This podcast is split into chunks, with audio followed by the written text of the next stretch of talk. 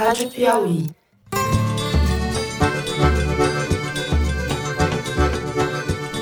Olá, está começando mais um Foro de Teresina, o podcast de política da revista Piauí. As pessoas que virão para o Brasil são pessoas assintomáticas. Eles serão levados a essa área de isolamento e de quarentena. E eu, Fernando de Barros e Silva, tenho o prazer de conversar com meu amigo José Roberto de Toledo. Fala, Toledo. Opa!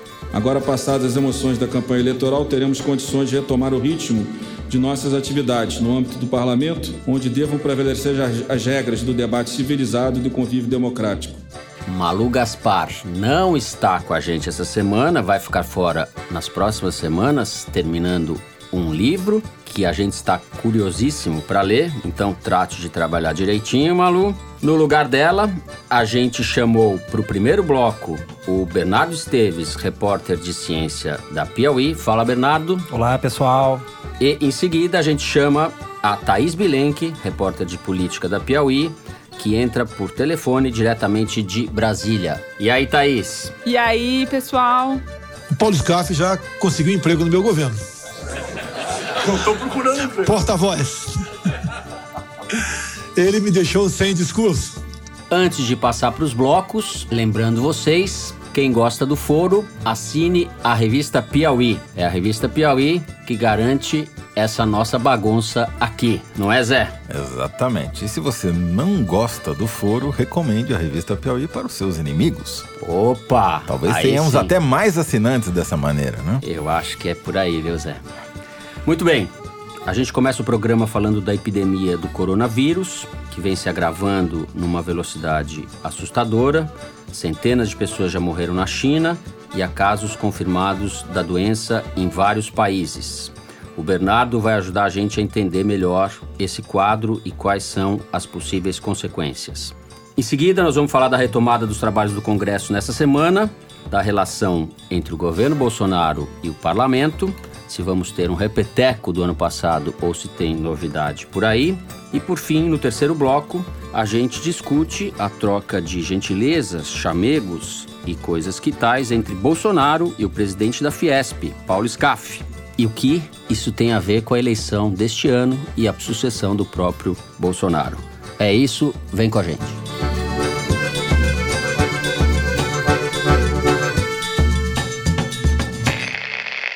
Muito bem. A epidemia do coronavírus é um drama de escala mundial a essa altura, problema que preocupa todo mundo. O epicentro, como todos sabem, é na China, na cidade de Wuhan, da qual pouco sabíamos antes dessa epidemia. Na noite de terça-feira, quando a produção preparou o material para a gente, eram 427 mortos na China.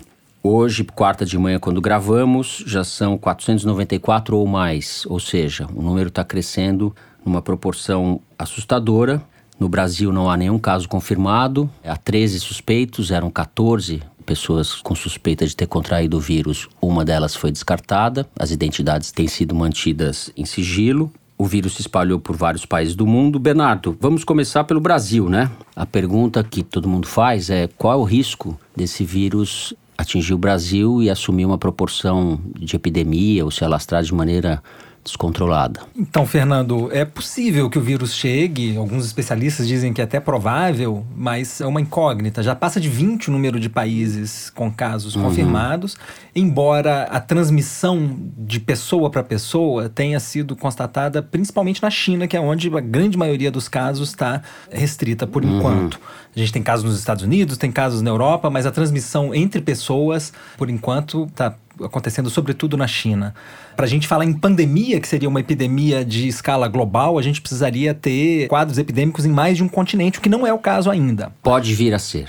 Pode vir a ser, porque essa doença está se espalhando com mais rapidez do que a SARS, que é a sigla para Síndrome Aguda Respiratória Grave, que foi uma epidemia que surgiu também na China, que também surgiu de animais silvestres, né? Essa possivelmente surgiu de morcegos e o vírus sofreu uma é outra- mutação. não se sabe ainda qual é a origem ao certo. Não se Suspeitas sabe, que seja- exato. Tem muitas informações que estão sendo descobertas em tempo real Uhum. pelos cientistas. Eles estão, inclusive, compartilhando dados com bastante abertura na China e cientistas de outros países estão estudando e novos casos vêm vindo à tona de maneira que a gente vai entendendo melhor os padrões de contágio, de transmissão e a origem do vírus. O número de casos desse novo coronavírus chinês já superou o número de casos da SARS, que foi da ordem de 8.400 infectados em 2002 e 2003, com 916 mortes. Depois da SARS, a gente teve o H1N1 no final da primeira década desse século, né? Isso. Em 2009, não é de, isso? É, de uma família diferente. O SARS, que era um coronavírus, não chegou ao Brasil Uhum, naquela ocasião. O vírus foi contido, a epidemia foi contida antes que ela pudesse se espalhar e chegar Uhum. ao Brasil. O H1N1 chegou ao Brasil e continua aí. A gente continua tendo casos. Uhum. Virou mais um vírus que se juntou ao conjunto de vírus É. que Eu provoca resfriados informação todos aqui que o anos. H1N1 em 2009 matou no Brasil 796 pessoas. Ou seja, não é trivial, né? Não é trivial. Enfim, esse foi um vírus que passou a conviver com os humanos. Uhum. A gente está aí, ele faz parte agora das estatísticas globais. Todo Uhum. ano tá, vem infectando e matando alguns. Deixou de ser notícia. Deixou de ser Agora, notícia. esse vírus é mais forte? O que caracteriza esse vírus? Para quem é leigo, como o Dio, ele é mais forte que o vírus da SARS? Ele é mais. não se sabe ainda? Tem uma característica interessante que eu acho que vale a pena citar, que é, às vezes, a letalidade de um vírus ser muito grande, como é, por exemplo, o caso do ebola, é ruim, obviamente, para quem contrai e tem um risco maior de morrer. Mas, do ponto de vista epidemiológico, é bom, porque essas doenças que têm sintomas muito fáceis de serem detectados, tipo ebola, que a pessoa começa a demonstrar isso logo nos primeiros dias de contágio e fica muito claro, é fácil o diagnóstico, é mais fácil você conter a propagação da doença porque essas pessoas são isoladas e param de contaminar outras. Além disso, como a mortalidade é alta, também ela tem menos tempo de, menos oportunidade de contagiar outras pessoas. Já essas doenças, como é o caso desse novo coronavírus, primeiro tem um tempo de incubação muito grande. Ainda não se sabe ao certo qual é, mas tudo leva a crer que seja em torno de duas semanas. E os sintomas muitas vezes são leves, fica difícil de você diagnosticar, de saber que aquela pessoa tem aquele vírus e, portanto, cria mais oportunidade para contaminar mais gente. A gente tem uma reportagem publicada no site da Piauí, entrevistando um epidemiologista de Harvard, em que ele diz que ainda é cedo para dizer exatamente qual é o grau de contágio desse vírus, mas estaria em torno de 3, ou seja, cada pessoa contaminada contaminaria outras três, que é um índice alto, mas é incomparavelmente menor, por exemplo, do que o sarampo, que pode contaminar em média 13 pessoas. Então, hoje a situação no Brasil, por mais paradoxal que seja, temos muito mais chances de sermos contaminados por sarampo, quem não for vacinado, do que o coronavírus, por enquanto. Toledo, você mencionou o período de incubação do vírus, que é um dos motivos grandes de preocupação nessa epidemia, porque há indícios de que há possibilidade de transmissão do vírus, mesmo por pessoas que ainda não apresentaram sintomas. Elas estão incubando o vírus, Certo. ainda não estão tossindo, ainda não estão com febre e podem transmitir o vírus mesmo assim, o que implica que, por mais rigorosa que sejam as barreiras que os aeroportos estão tentando colocar, né, medindo temperatura de passageiros e checando os sintomas, essas medidas vão ser inócuas se de fato a pessoa tiver numa fase assintomática já transmitindo o vírus. Então, assim, a gente tem uma janela aí de duas semanas em que essa pessoa está possivelmente passando vírus para outras e isso fora do radar das autoridades de saúde pública. E como vocês avaliam as medidas do governo brasileiro e a decisão do Congresso de definir uma quarentena, do ponto de vista dos interesses da população e, evidentemente, dessas pessoas que estavam lá, que estão lá ainda, que vão ser retiradas da cidade, onde está o epicentro da doença? Tem um aspecto muito interessante que a primeira reação do Bolsonaro foi dizer, não, deixa os Sim. caras lá. Né? E daí ele viu a reação negativa nas mídias sociais e está mandando agora, enquanto a gente está gravando aqui, estão partindo de Brasília dois aviões Embraer 190, que cabem poucas pessoas e tem uma autonomia de voo curta, né? Que vão lá buscar os brasileiros que estão sob quarentena em Wuhan.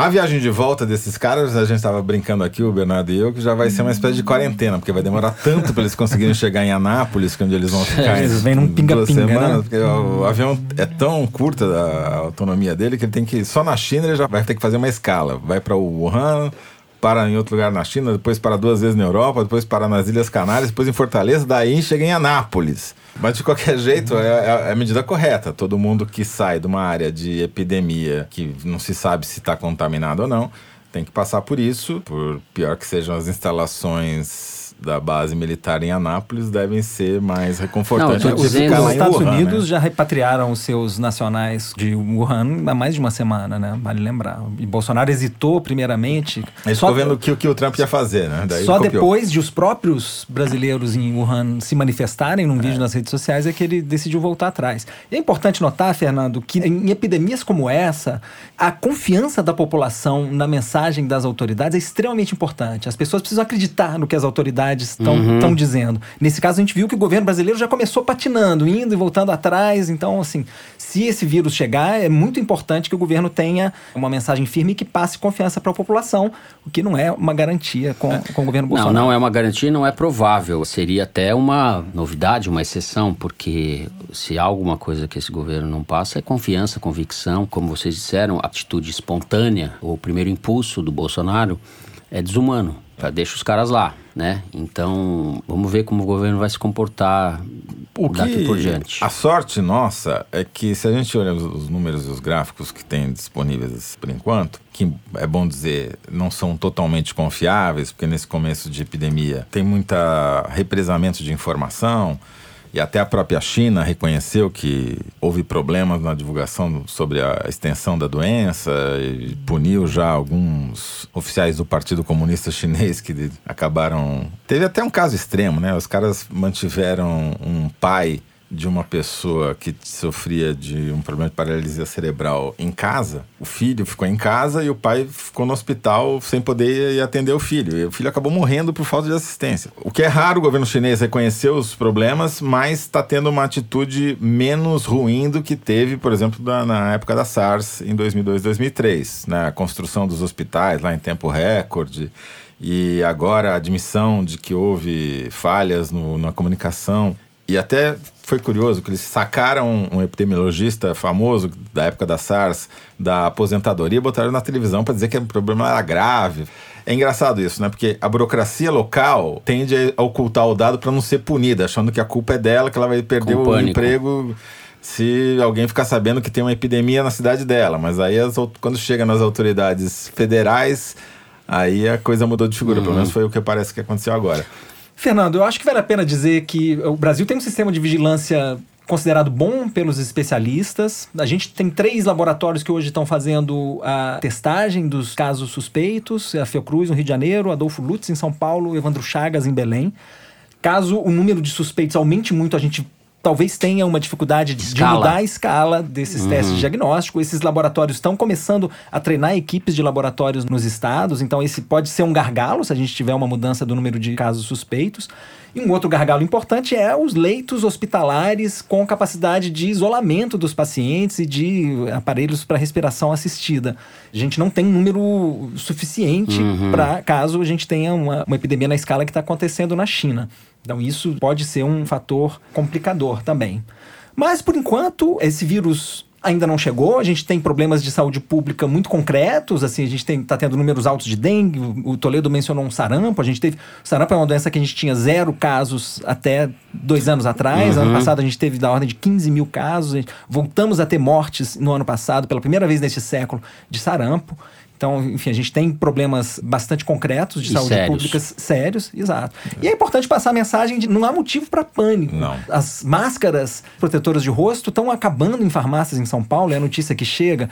E isso é uma coisa completamente absurda. Quem precisa de máscara é quem está doente ou pessoas que já têm problemas de saúde. Essa doença, assim, as fatalidades, as vítimas fatais são, sobretudo, pessoas mais idosas ou que já tinham problemas de saúde. Uma pessoa adulta, saudável, não precisa usar máscara. A medida de prevenção mais eficaz é lavar a mão abundantemente. Isso te previne essa doença e outras Depois doenças dessa virais. mensagem vai, vai esgotar o, o estoque de álcool, álcool, gel. gel, Álcool nas gel. farmácias. É, é, é um, é um lobby da grande matão isso daí. Mas é, se você está preocupado com saúde pública, vacine seu filho contra o sarampo. É a Isso. melhor coisa que É você pode isso. fazer. Pra gente concluir, Zé, além do drama humano, tem as consequências econômicas, né, que são também de escala global e afetam inclusive o Brasil. As exportações de petróleo do Brasil para a China já foram afetadas. A gente tem notícia, por exemplo, para citar um caso no mundo, que a Hyundai a maior montadora da Coreia do Sul interrompeu a produção de uma linha de montagem porque componentes elétricos fabricados na China não chegaram.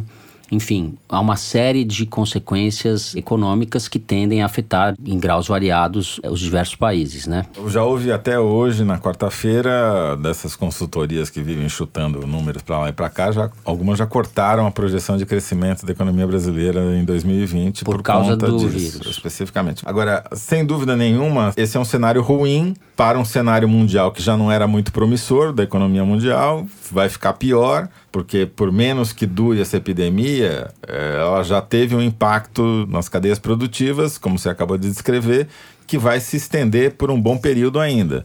Se o negócio virar uma pandemia mesmo, aí o efeito pode ser multiplicado negativamente. E para o Brasil é muito ruim. A gente está com uma economia que vai meio patinando ali a duras penas, um cenário internacional ruim vai refletir aqui também.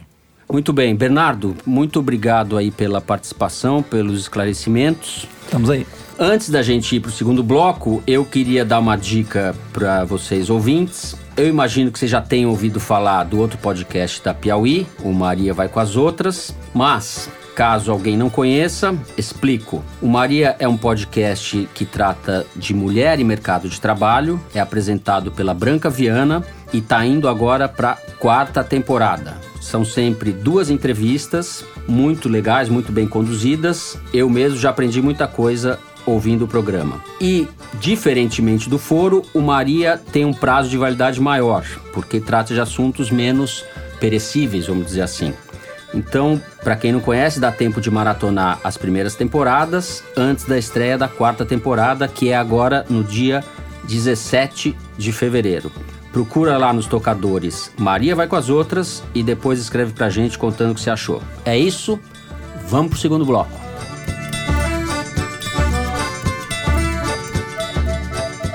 Muito bem. O Congresso Nacional retomou as atividades no início dessa semana. E na segunda-feira, o presidente Jair Bolsonaro é, enviou uma mensagem aos parlamentares com a pauta prioritária do governo. Tem oito temas e eles dizem respeito, sobretudo, à, área econômica.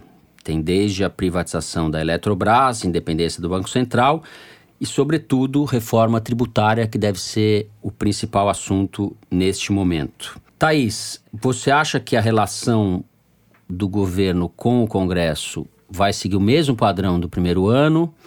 Ou você vê novidades aí, uma maior sintonia entre, digamos assim, o centrão, que o Rodrigo Maia conduz, e o governo? Ou as coisas vão continuar, o governo vai continuar sendo uma espécie de criança inimputável e o Congresso vai continuar legislando, salvando a vida do governo, como disse o Celso Rocha de Barros, colunista da Folha, na ótima coluna que ele fez nessa segunda-feira. Fernando, eu fiz essa pergunta ontem para um monte de líder do Centrão, passei o dia conversando com eles e a resposta que eu trago é o seguinte: essa mensagem que o Bolsonaro mandou para o Congresso foi interpretada como uma sinalização de que o Bolsonaro, de certa forma, sim, capitulou, falou: ok, a pauta que a gente tem em comum é essa, é econômica, e é ela que a gente vai priorizar porque a gente não vai mais trazer aqueles ruídos que no ano passado deram muito problema, tipo os decretos das armas e as outras pautas de costumes que em vários momentos do ano causaram atrito. Mas ao mesmo tempo, isso não significa que a relação vai ser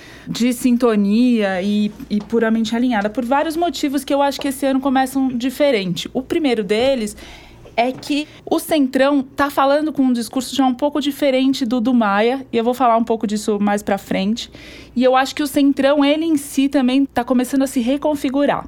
O que aconteceu? Alguns líderes do Centrão ontem estavam falando que o general Luiz Eduardo Ramos, que é ministro da Secretaria-Geral da Presidência, procurou eles no início, nesses últimos dias, dizendo que o governo quer agora construir uma base aliada. Claro que isso foi recebido, e por nós também, com total ceticismo, porque o governo dizer isso não, significa nada, mas o Arthur Lira, que no fim do ano passado falou que quando o governo tenta fazer qualquer tipo de articulação, ele só faz atrapalhar, foi um cara que falou ontem para mim que na política existe disposição para tudo. O fato de essa agenda econômica ser um ponto em comum entre governo e esse centrão mais conservador motivou na oposição um certo incômodo. E aí eles fizeram uma reunião a portas fechadas ontem. Eu aqui vou classificar como o centrão da oposição ou o centrão paralelo, enfim, uma oposição de esquerda bem mais pragmática do que aquela ideológica. Quem compõe esse que você está chamando de esquerda mais pragmática? Tem gente do PT, do PCdoB, tem gente até do PSOL, tem gente do PSB, mas são figuras que têm uma boa relação com o Maia, estabeleceram um bom trânsito com o Centrão, já tem, de, de, de outros mandatos inclusive, e por isso negociam mais com as moedas que se negociam no Congresso, diferente de um pessoal mais ideológico. Só para dar um exemplo, o pacote anticrime, quando houve um, um entendimento ali entre o Freixo e esse Centrão e o Maia, vamos dizer assim, para retirar coisas que eram caras ao Moro, ou seja, houve uma aliança é, muito concreta entre a esquerda e o Congresso contra o projeto original do governo. Exatamente. Foi aí que esse grupo ficou, se consolidou nessa legislatura, foi justamente na discussão do pacote anticrime. São personagens em comum, inclusive, que estavam naquela discussão e que estão agora falando um discurso que é o seguinte: a gente não pode ficar refém dessa pauta do Centrão. A gente vai ter que ter nossa agenda própria e a pauta que se elegeu como prioritária por vários motivos, e acho que dá para falar um pouco deles, é o Fundeb. O Fundeb é aquele Fundo de Manutenção e Desenvolvimento da Educação Básica. Ele foi criado em 2007 no governo Lula e ele expira agora no final de 2020. O Fundeb, ele já virou a bandeira do Maia, talvez, na oposição, no contraponto que ele pretende fazer ao governo. Ele teve uma reunião nessa quarta-feira de manhã com membros da esquerda, até diria do centro, assim, gente como a Tabata Amaral, Pedro Cunha Lima, alguns deputados e mais gente do movimento Todos pela Educação e do INSPER. E deixou claro que ele vai fazer uhum. do Fundeb uma bandeira do Congresso, da Câmara. E lembrando que o Fundeb tem proposta na Câmara, tem proposta no Senado, e o governo ficou de apresentar uma proposta que não apresentou nunca. E o Maia já falou que a proposta vai ser a da Câmara. Então, eu acho que o Fundeb vai virar talvez um polo de convergência entre Rodrigo Maia, o Centrão e a oposição, digamos, com mais disposição para negociação, né? Deixa o Zé meter a colher dele nessa conversa. Na área econômica é pisar no acelerador liberalismo, certo? A pauta econômica vem com tudo. O que, que a gente vai ter esse ano? Acho que o primeiro fato que a gente precisa destacar é que houve uma mudança de paradigma muito importante no ano passado, que foi, pela primeira vez desde a Constituinte, o Congresso fez o que deveria fazer sempre, que é legislar. É, ou seja, não ficou a reboque do Poder Executivo como tinha ficado ao longo dos governos Collor até o uhum. governo de Bolsonaro, né? Pela primeira vez, o que o Celso Rocha de Barros chamou de maiamentarismo... É ótimo é... neologismo esse, né? Só não é, só não dá para confundir com parlamentarismo, porque obviamente o Poder Executivo continua mandando e muito, né? Porém, a pauta do Congresso foi determinada pelo próprio Congresso, que é uma coisa que nunca acontecia desde a Constituinte. Isso não vai mudar, na minha opinião, por mais que o governo, depois de 400 dias que comemorou ontem, é, resolva agora montar uma base parlamentar, né? Quer dizer, demoraram um pouquinho para acordar para a necessidade ainda continua muito deficiente a articulação do governo no Congresso e o Rodrigo Maia e o Alcolumbre um pouco abaixo continuam dando as cartas. O conflito entre o Bolsonaro e o Rodrigo Maia continua acontecendo nos bastidores. Eu pedi aqui um levantamento para Arquimedes, a consultoria que ajuda aqui o Foro de Teresina nas mídias sociais, e eles mostraram que ao longo da semana passada uhum. e começo dessa semana houve uma guerra do gabinete do terror ou do gabinete do ódio. O que, que, é o gabinete do ódio? Que é uma salinha que fica ali instalada no Palácio do Planalto contra o Rodrigo Maia. E foi assim, 78 a 22 a, a lavada que o Maia tomou nas mídias sociais, especialmente no Twitter porque criticou, havia criticado o Weintraub, dizendo que não dava mais, e daí começaram uma campanha é. contra ele, falar, ah, o cara não tem nem diploma de nível superior e quer ficar falando sobre o ministro da Educação. Foi claramente uma coisa orquestrada e mostra que nos bastidores a tensão continua a despeito deles estarem comendo juntos hoje. Tá né? certo, mas deu uma esculhambada no Weintraub, né? Isso é um pouco tem sido uma característica também, é, é muito fora do normal da política, vamos dizer assim, do habitual, a maneira como o Rodrigo Maia, em algumas ocasiões, e, e em relação ao Weitraub agora, se refere a ministros do governo ou ao próprio Bolsonaro. Trata eles, talvez com certa razão, ou com muita razão, como débeis mentais. Sim. Ontem no Congresso, é, muita gente ficou até deslegitimando o Rodrigo Maia, falando assim: quando o Rodrigo Maia fala mal de um ministro, é a senha para o Bolsonaro deixar ele por tempo indeterminado no governo. Não, mas e nesse caso específico, né, Thaís? O Rodrigo Maia tinha um interesse, né? Ele tinha nomeado o presidente de um órgão importante do Ministério da Educação que foi demitido no final do ano passado. Então, Certo. essa declaração, ele, Rodrigo Maia, né? Então, essa declaração dele, obviamente, sempre vai ser lida também como uma reclamação de alguém que perdeu espaço dentro do governo. A estratégia de você reclamar de um ministro, ou você, por exemplo, essa história de convocar o ministro, tentar pressionar o ministro e tal. A, a maioria dos deputados ontem estavam dizendo que o ministro vai entrar, esse sim é inimputável, que ele não vale a pena, entendeu? E que quando o Maia faz isso, na verdade, é quase que vão, é quase que uma, uma dica para ele ficar lá mais forte. Mas eles têm maneiras de pressionar mais diretamente, né? Por exemplo, se eles deixarem caducar a MP da carteirinha escolar, que era uma MP, é, portanto, editada pelo governo para acabar com a fonte de financiamento da União Nacional dos Estudantes, a UNE, aí vai ser ruim para o governo. É uma maneira que eles têm de pressionar diretamente o Weintraub pela sua incompetência, né? Então, eu acho que essa guerra ela persiste ao longo desse ano, não vai mudar. Quando há pontos de convergência, como houve no caso da reforma da Previdência, o governo consegue aprovar. Quando não há, o Congresso aprova o que ele quer. Concordo com a Thaís no sentido de que a oposição tenta, quem sabe, sair da letargia e sair também do reboque do Rodrigo Maia para tentar influir na pauta, mas tampouco vejo essa organização ser eficiente. Não deu nenhum sinal disso por enquanto, embora vamos dar o, o benefício da dúvida para ver se eles vão ter essa capacidade. Por exemplo, você falou, né, que o Congresso tem como dar trabalho, enfim, pressionar o ministro.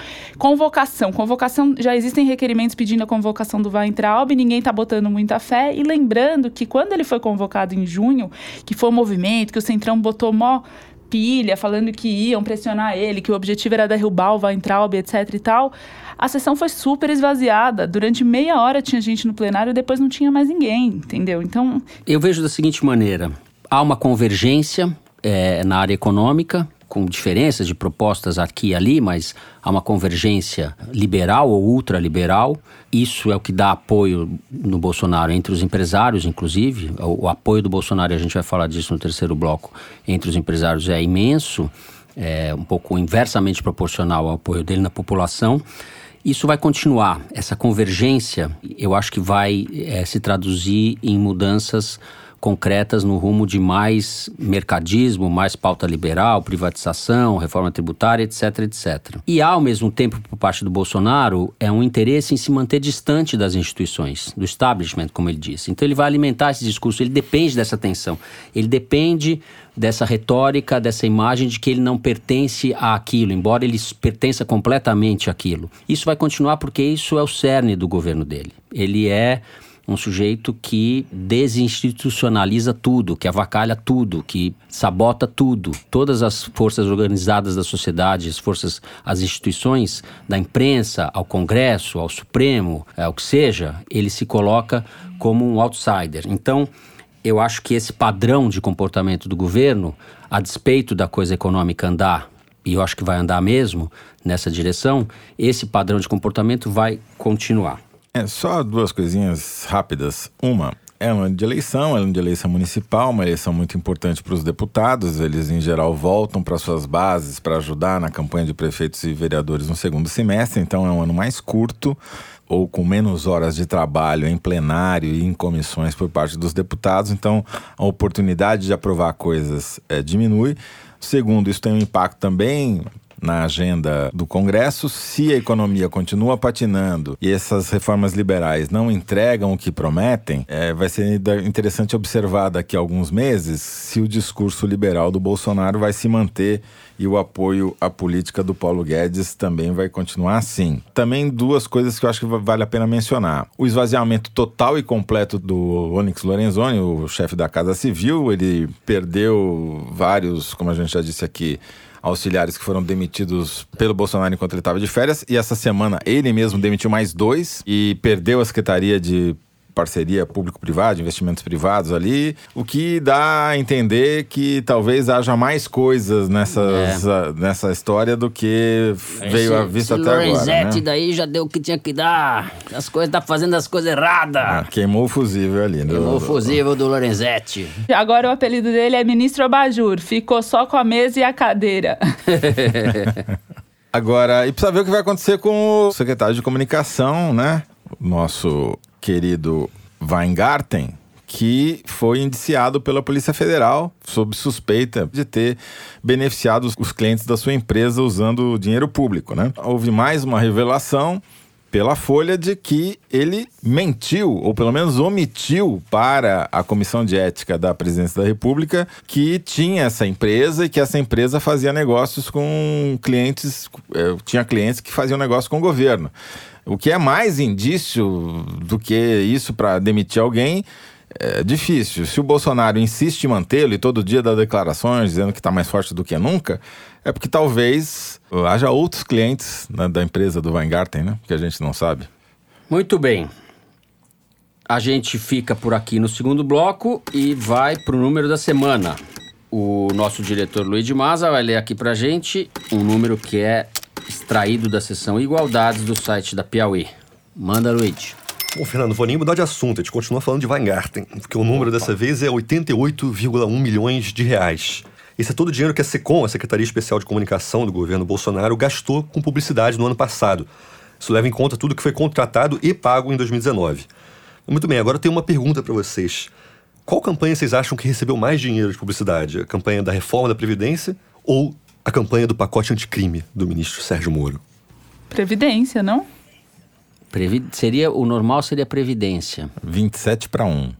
Hum? 27 para 1. Para cada 27 reais gastos na campanha da Previdência, é. o governo gastou um real na campanha do Moro. Agora, o governo gastou nesse primeiro ano em publicidade menos do que o Temer gastou na gestão dele, menos do que a Dilma gastou no primeiro ano dela também. É, mas certo? mudou completamente a alocação. Né, mudou né, completamente a alocação. Aí que está a notícia: emissoras amigas ou que praticam sabugismo explícito foram beneficiadas. E são as mesmas empresas que pagam para o Weingarten, para a empresa do Weingarten. Record, SBT, etc. A Globo, pela primeira vez, deixou de ser a líder no, no bolo das receitas, não é isso, Luigi? Exatamente. Agora, esse, esse gasto com as campanhas dá um perfil interessante do que, que são as prioridades no governo Bolsonaro.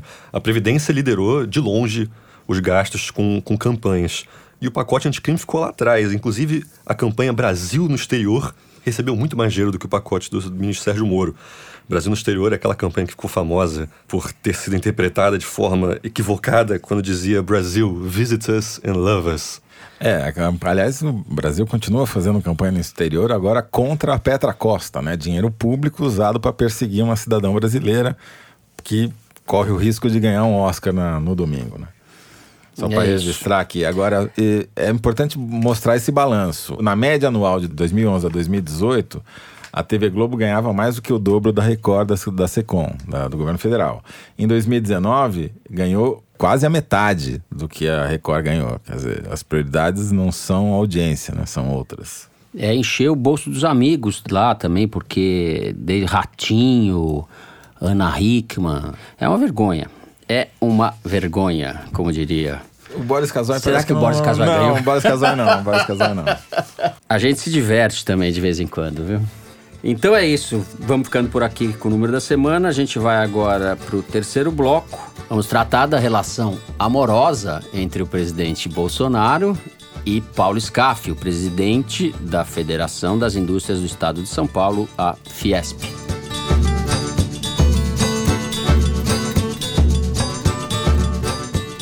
Muito bem. Com quem será? Com quem será? Com quem será que o Scaff vai casar? Já casou. Scaff já casou com Bolsonaro. Nessa segunda-feira fizeram um evento em São Paulo juntos, a gente vai falar dele. O presidente da Federação das Indústrias de São Paulo está mais do que nunca bolsonarista. Ele usa, não é de hoje, a entidade que preside em benefício próprio, em prol dos seus interesses como político. Já se candidatou algumas vezes, nunca se elegeu. parece que agora renovou, digamos assim, os apetites e os contratos dele com o governo federal. Thaís, quais são os planos de Paulo Scaff. Paulo Scaff, que eu não sei o que põe na água dos associados da entidade, porque eu nunca vi alguém agir tão descaradamente, usar uma entidade de classe em prol dos seus interesses políticos particulares. Que são, em parte, interesses da classe também, mas ele causa incômodo no pessoal. Só que o pessoal continua deixando ele lá. O que explica isso tudo, Thaís? Quais são os planos de Paulo Scaff? Você sabe que teve esse almoço que ele ofereceu para o Bolsonaro, mais de 250 empresários participaram na sede da Fiesp, e uma pessoa que estava lá dentro me contou que eles sentaram na mesa juntos, etc e tal. O Bolsonaro tinha que ir embora, o SCAF levou ele até a porta e quando voltou foi aplaudido pelos empresários. Eu acho que para esses empresários não importa se é o LID ou se é a Fiesp que faz eles sentarem na mesa com o presidente da República, quem quer que seja vai ter algum apoio, porque o que eles querem é acesso à caneta e benefícios que eles extraem dessa relação relação.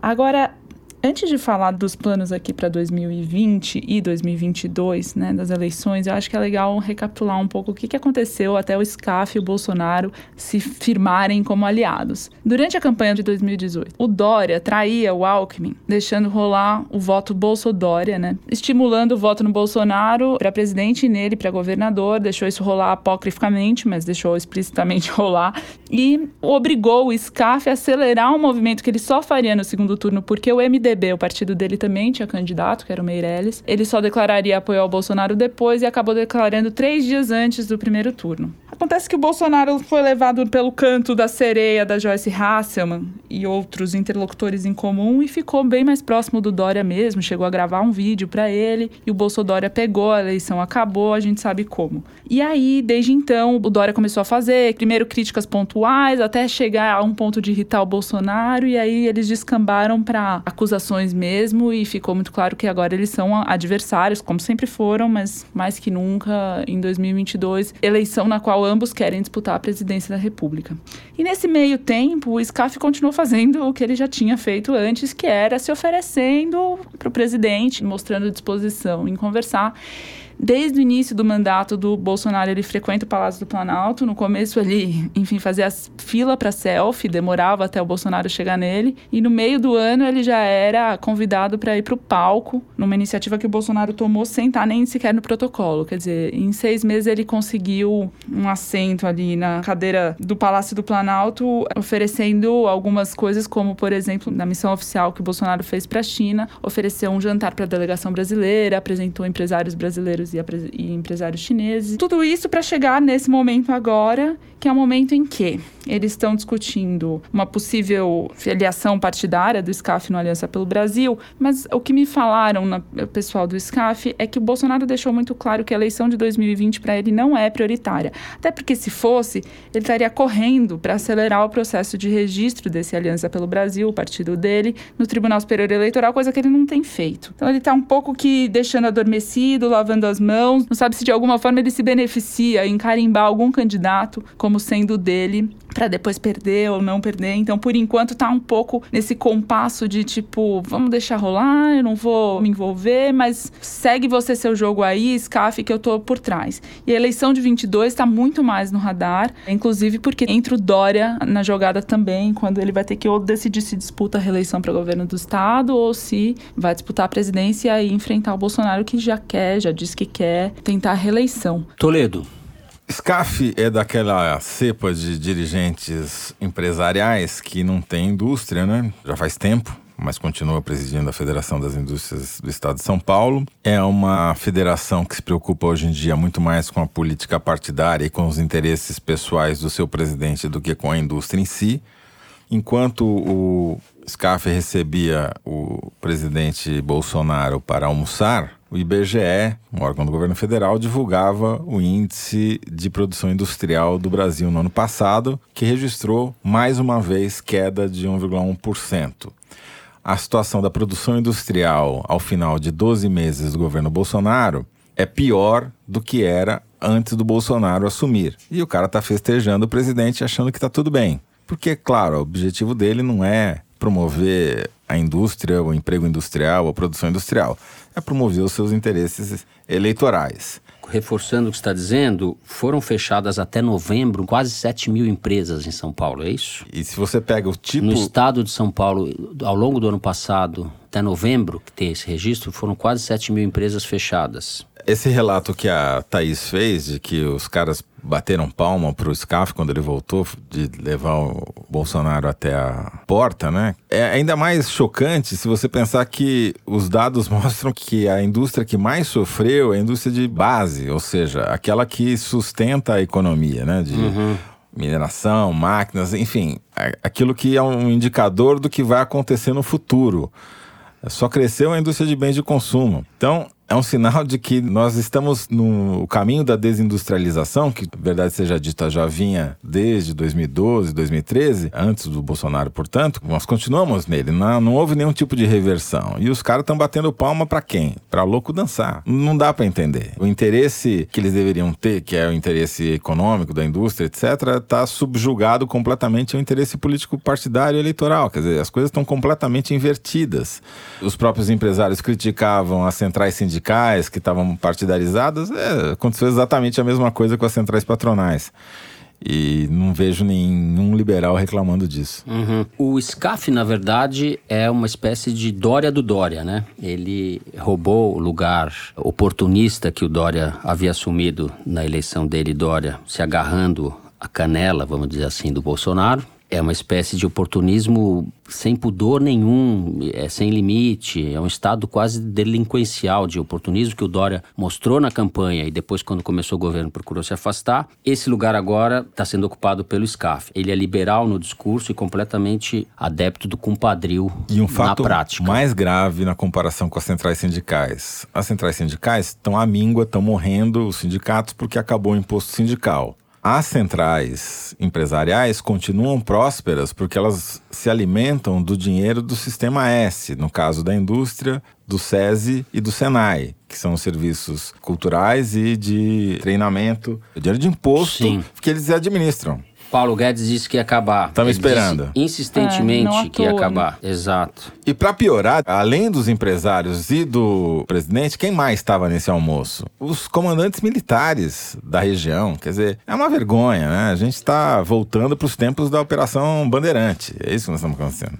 Isso, Fernando, que você estava falando, que o SCAF ocupou o lugar do Dória. Inclusive, uma pessoa com quem eu conversei reconhece que o SCAF está cometendo erros, e o Bolsonaro também, que o Dória cometeu antes de se aliar a essa velha política, porque o SCAF tem uma imagem pública muito ruim, né? Ainda mais com todas as delações da Lava Jato que citam ele, o partido dele, a campanha dele, enfim acham que ele vai pagar o preço que o Dória paga até hoje. Inclusive, Eduardo Bolsonaro, que é deputado por São Paulo, portanto, o braço do pai no estado, começou a fazer vários ataques frontais a ele no Twitter e isso deixou eles desarticulados. Assim, eu conversei com mais de uma pessoa no governo e cada uma dava uma explicação, uma resposta sobre essa situação. Eu acho que para 2020 e 2022 isso ainda vai dar um pouquinho de trabalho.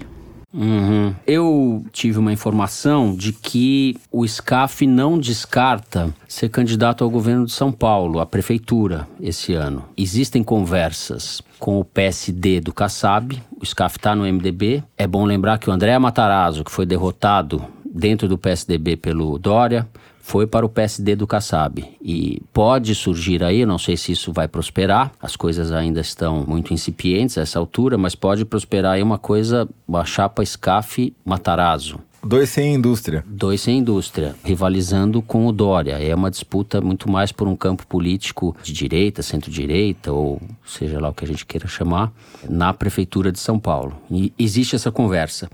Retomando o que você falou da aliança do empresariado com os militares, o SCAF, é bom lembrar, vem nomeando assessores em cargos altos da Fiesp militares. Ele está militarizando a entidade patronal. É, são quatro postos estratégicos que estão no primeiro escalão ali da Fiesp. Dois generais, general de divisão Aldamir Domingos, por exemplo, que é coordenador do Conselho de Departamento da entidade, general Antônio Esper, diretor executivo de gestão. Ou seja, assim como os militares ocuparam no governo Bolsonaro a burocracia, o SCAF está replicando isso.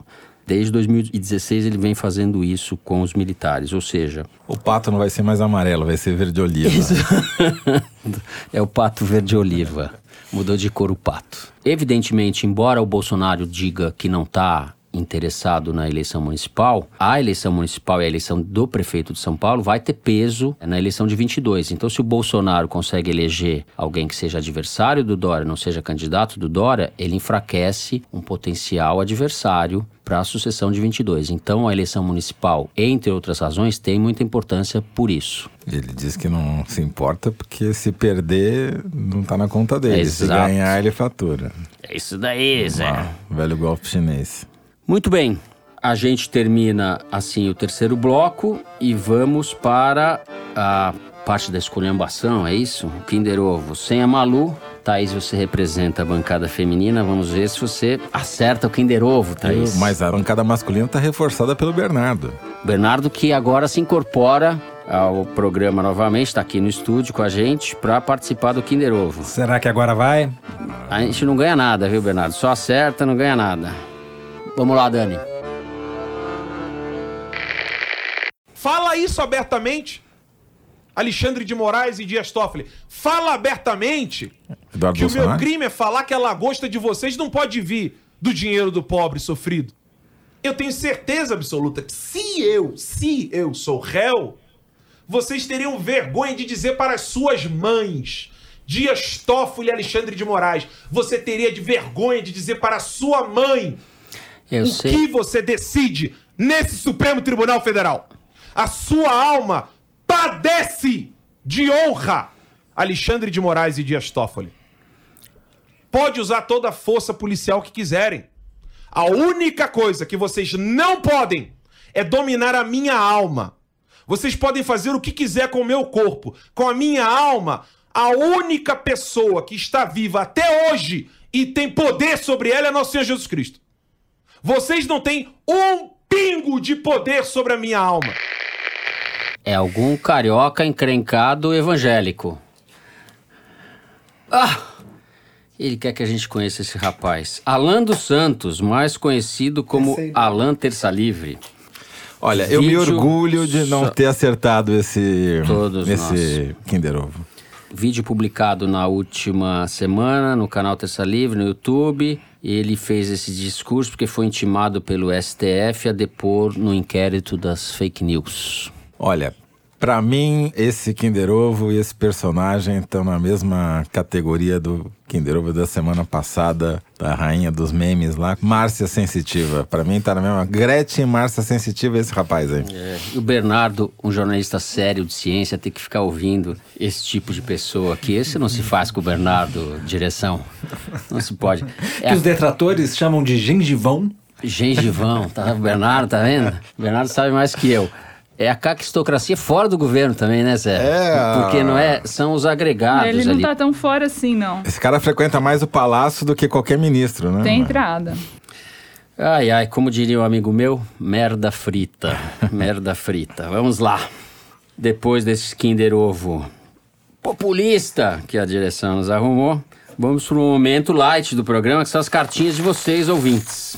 Toledo, mais uma vez nós somos massacrados nas redes sociais por causa do Kinder Ovo. Primeiro foi por causa da Gretchen.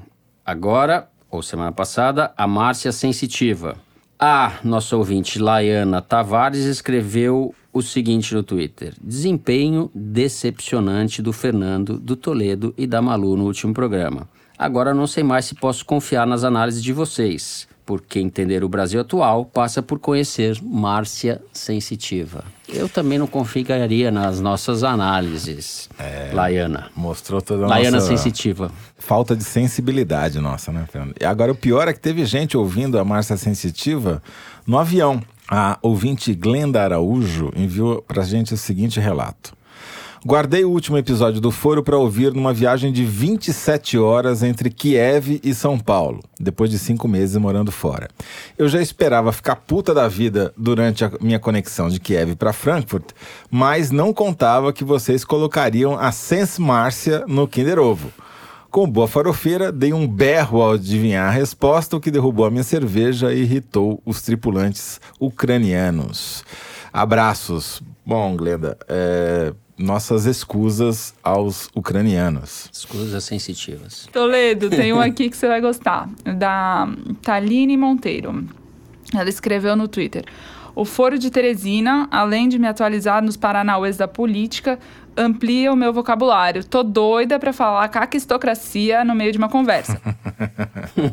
o Fernando já usou aqui, tá, tá, tá se popularizando o termo. Já usei, já adaptei. Toledo é cultura. Queria, antes de terminar, ler uma mensagem fofa aqui do usuário do Twitter, Soligo. Sim, esse é o nome dele.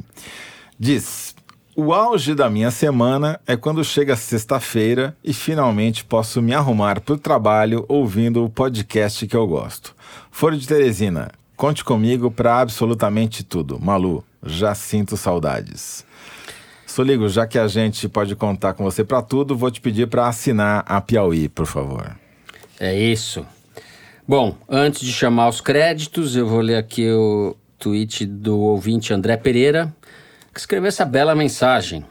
Podre de bêbado, só esperando baixar o foro de Teresina para poder dormir bem informado.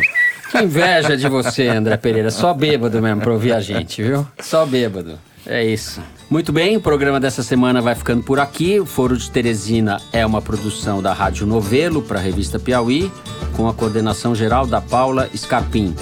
O nosso diretor é o Luiz de Maza, as nossas produtoras são a Mari Faria e a Yasmin Santos. A Júlia Sena grava o vídeo do Foro Privilegiado, o teaser que a gente publica nas redes sociais da Piauí e no YouTube. A edição do programa é da Evelyn Argenta, da Cláudia Holanda e da Mari Romano.